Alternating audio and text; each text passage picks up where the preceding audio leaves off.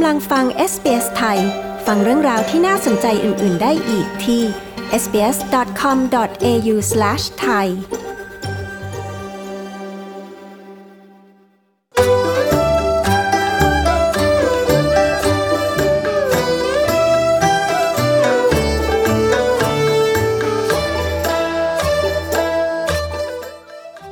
วันตรุษจีน หรือวันปีใหม่จีน หรือที่เรียกกันว่าเทศกาลฤดูใบไม้ผลินับเป็นส่วนหนึ่งของวัฒนธรรมของออสเตรเลีย ตัวอย่างเช่นการเฉลิมฉลองในเมืองซิดนีย์นั้นนับเป็นการเฉลิมฉลอง ที่ยิ่งใหญ่ที่สุดนอกเหนือจากในทวีปเอเชีย มาฟังว่าต้นกำเนิดของเทศกาลนี้คืออะไร และมีการเฉลิมฉลองอย่างไรบ้างในออสเตรเลีย โดยคุณเชียร่าปาซาโนผู้สื่อข่าวของ SBS มีรายงานในเรื่องนี้นะคะ ดิฉันชลดากรมยินดี SBS ไทยเรียบเรียงค่ะ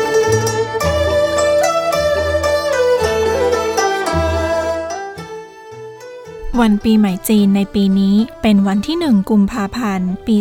2022 นี้นับว่าเป็นปีขานนะคะ ดรปานหวัง อาจารย์อาวุโสด้านภาษาจีน และเอเชียศึกษา ที่มหาวิทยาลัยนิวเซาท์เวลส์อธิบายปฏิทินจันทรคติว่าเป็นเทศกาลฤดูใบไม้ผลิ ซึ่งเฉลิมฉลองเป็นเวลา 15 วัน จนถึงเทศกาลโคมไฟ Lunar New Year is the beginning of a lunar calendar year based on the cycles of the moon. It can be also called the Chinese New Year or Spring Festival. It's celebrated. วันขึ้นปีใหม่จีนนั้น เป็นวันเริ่มต้นปีตามปฏิทินจันทรคติที่กำหนดตามวัตจักรของดวงจันทร์ และอาจเรียกว่าเป็นวันตรุษจีน หรือเทศกาลฤดูใบไม้ผลิก็ได้ มักมีการเฉลิมฉลองในประเทศจีน และในประเทศอื่น ๆ ในแถบเอเชียตะวันออก เช่นเกาหลี เวียดนาม ญี่ปุ่น และในหมู่คนจีนที่เป็นผู้อพยพในประเทศอื่น ๆ เช่นออสเตรเลียเป็นต้น ประวัติของวันตรุษจีนนั้นย้อนไปได้ถึง 4,000 กว่าปี ตั้งแต่ราชวงศ์เซียหรือราชวงศ์ซาง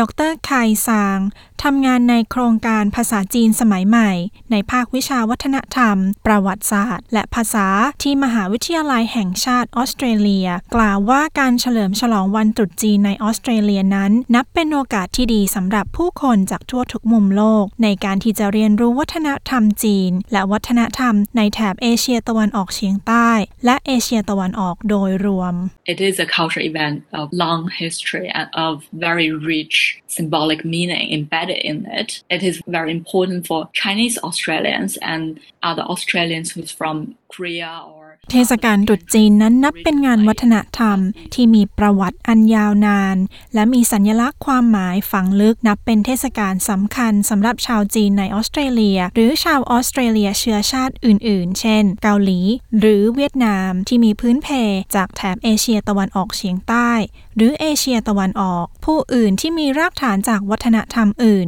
ก็สามารถทำความรู้จักกับวัฒนธรรมจีน หรือวัฒนธรรมของกลุ่มคนที่มีที่มามาจากเอเชียตะวันออก หรือเอเชียตะวันออกเฉียงใต้ ได้ด้วยการเริ่มเฉลิมฉลองวันปีใหม่จีนนี้ ดรซางอธิบายว่า เทศกาลโคมไฟ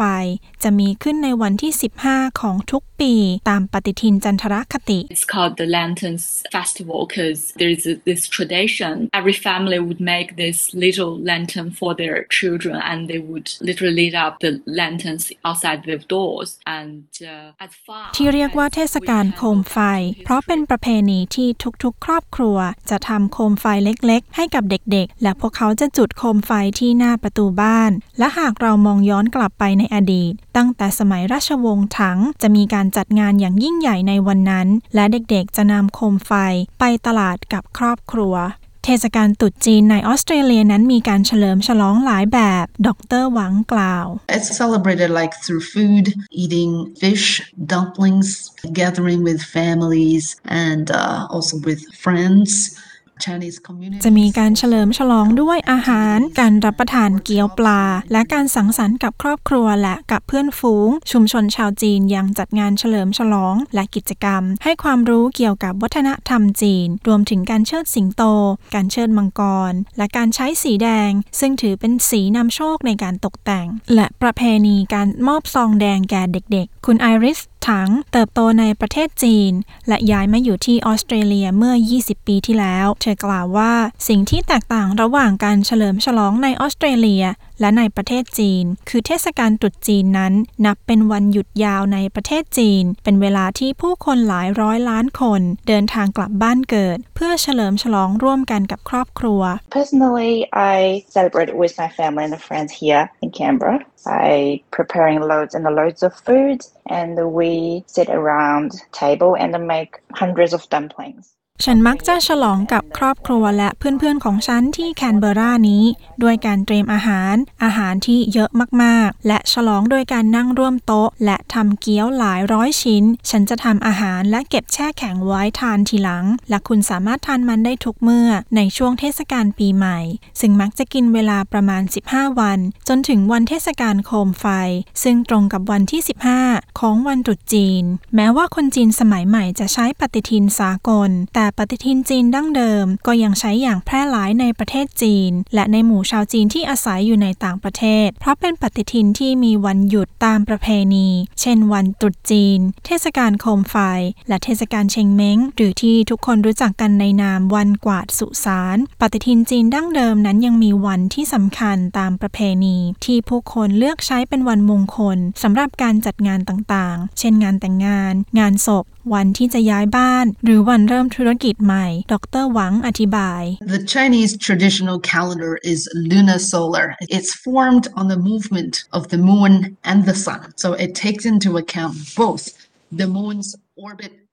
ปฏิทินจีนดั้งเดิมนั้นจะยึดวัตจักรของจันทรคติ และสุริยคติ โดยยึดการเคลื่อนที่ของดวงจันทร์และดวงอาทิตย์ ซึ่งจะพิจารณาวงโคจรของดวงจันทร์ที่โคจรรอบโลก และวงโคจรของโลกรอบดวงอาทิตย์ ดังนั้นในปฏิทินจันทรคติการเริ่มต้นเดือนกำหนดโดยวงโคจรของดวงจันทร์ โดยในแต่ละเดือนจะมี 29 หรือ 30 วัน และวันเริ่มต้นปีจะถูกกำหนดโดยสุริยคติ ในทุกๆ ปีนั้นวันขึ้นปีใหม่จีน อาจเป็นเดือนมกราคม หรือเดือนกุมภาพันธ์ ดรหวังกล่าว It is in between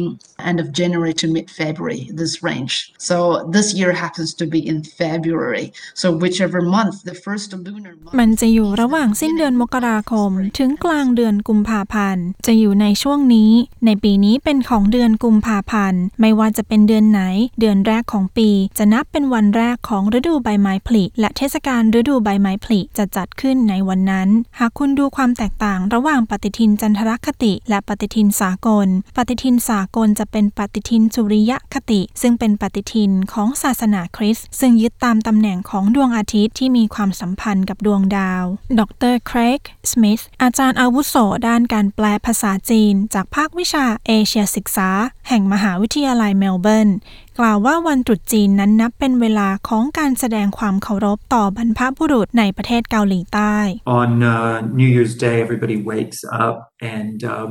sets out a meal for deceased ancestors and remember them and uh, offer them drinks. And of course, ในวัน today, ขึ้นปีใหม่ religion ทุกคนจะตื่น และจัดอาหารให้กับบรรพบุรุษที่ล่วงลับ และระลึกถึงพวกเขา ในวันนี้ศาสนาใหม่ได้ปะปนกับศาสนาเก่าเช่นกัน ครอบครัวของชาวพุทธจะท่องบทสวดมนต์พระสูตรในวันตรุษจีนเช่นกัน ดรสมิธกล่าวว่า การเฉลิมฉลองตรุษจีนนั้นมีหลายองค์ประกอบที่มาจากประเทศอื่น นอกเหนือจากประเทศจีน เช่น ประเพณีการเชิดสิงโตในขบวนพาเหรดในวันตรุษจีน When academics look at this lion dance tradition, they actually look back to thousands of years ago. เมื่อนักวิชาการเห็นประเพณีการเชิดสิงโตแท้จริงแล้วย้อนไปหลายพันปีก่อน เราทราบว่าประเพณี ศาสนา ดนตรี ศิลปะที่เข้ามาในประเทศจีน มาจากประเทศแถวเอเชียตะวันตก หรือเอเชียกลางโดยเฉพาะตามเส้นทางสายไหมที่มีชื่อเสียง เป็นไปได้ว่าประเพณีนี้มีรากฐานมาจากนอกประเทศจีน หลายคนเชื่อมโยงกับประเพณีของชาวเปอร์เซีย ด้วยการวิเคราะห์ทางภาษาศาสตร์ และประวัติศาสตร์สำหรับปีนักสัตว์จีน เริ่มต้นและสิ้นสุดในวันตรุษจีน และในทุกๆ 12 ปี จะวนรอบจักรราศีที่ใช้สัตว์เป็นสัญลักษณ์ ซึ่งแต่ละตัวนั้นก็มีลักษณะเฉพาะของตัวเอง โดยเรียงตามลำดับได้แก่ หนู วัว เสือ กระต่าย มังกร งู ม้า แพะ ลิง ไก่ สุนัข และหมู ดรหวังได้กล่าวถึงตำนานของ 12 นักสัตว์จีนไว้ดังนี้ Start from the Jade Emperor, really, who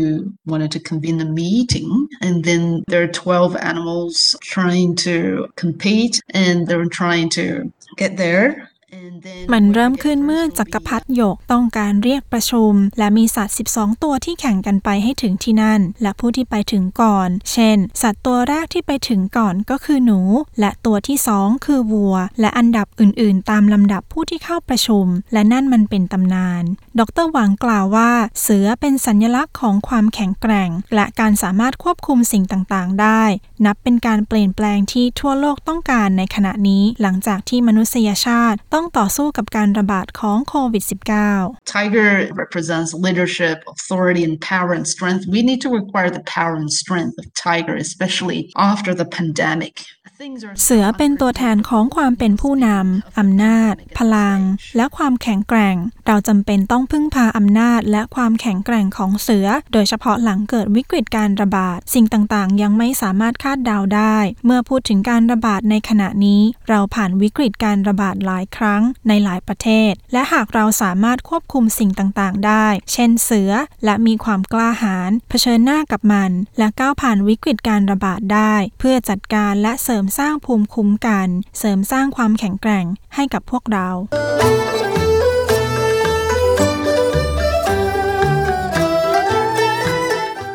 ที่จบไปนั้นคือเรื่องของการเฉลิมฉลองเทศกาลตรุษจีน พร้อมเกร็ดประวัติศาสตร์เล็กๆ นะคะ โดยคุณเชียร่าปัสซาโน ดิฉันชลดากรมยินดี SBS ไทยเรียบเรียงค่ะ